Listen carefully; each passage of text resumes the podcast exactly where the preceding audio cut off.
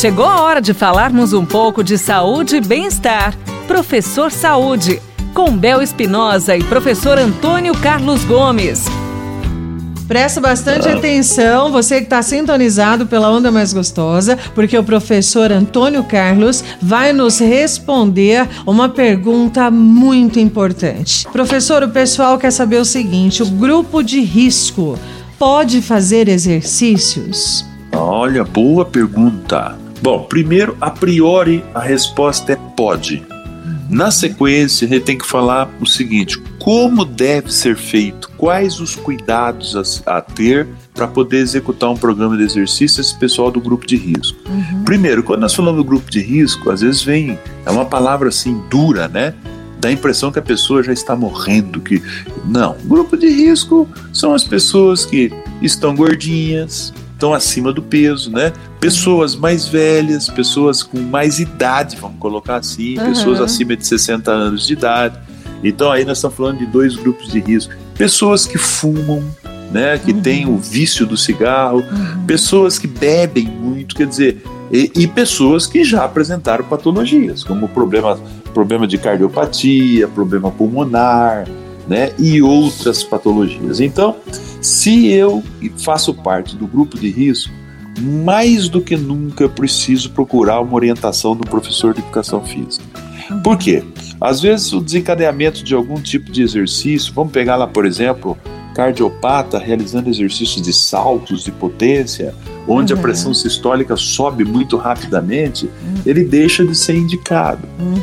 Então não é que o exercício é contraindicado para as pessoas, mas sim a forma de executar esse exercício e quais são os tipos de exercícios que deve ser utilizada a pessoa que está no grupo de risco. Cada então, a partir caso daí... Caso é o caso, né, professor?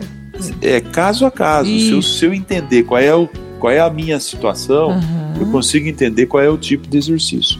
Mas uhum. em linhas gerais, até que você não vá procurar o especialista, eu acho que a nossa missão é dizer para você o seguinte: em linhas gerais, faça exercício de baixa intensidade, uhum. faça exercício moderado, faça exercício no segmento corporal que pega o corpo todo, desde uma rotaçãozinha do pé lá no tornozelo, uhum. do quadril, do ombro, né, um trabalho de fortalecimento abdominal, faça exercício de contrações da sua musculatura. Agora, você que está me escutando aí sentado, uhum. de pé, não importa, faça contrações da musculatura do, do quadríceps, por exemplo, da musculatura do abdômen, contrai a musculatura dos braços, você já começou a exercitar.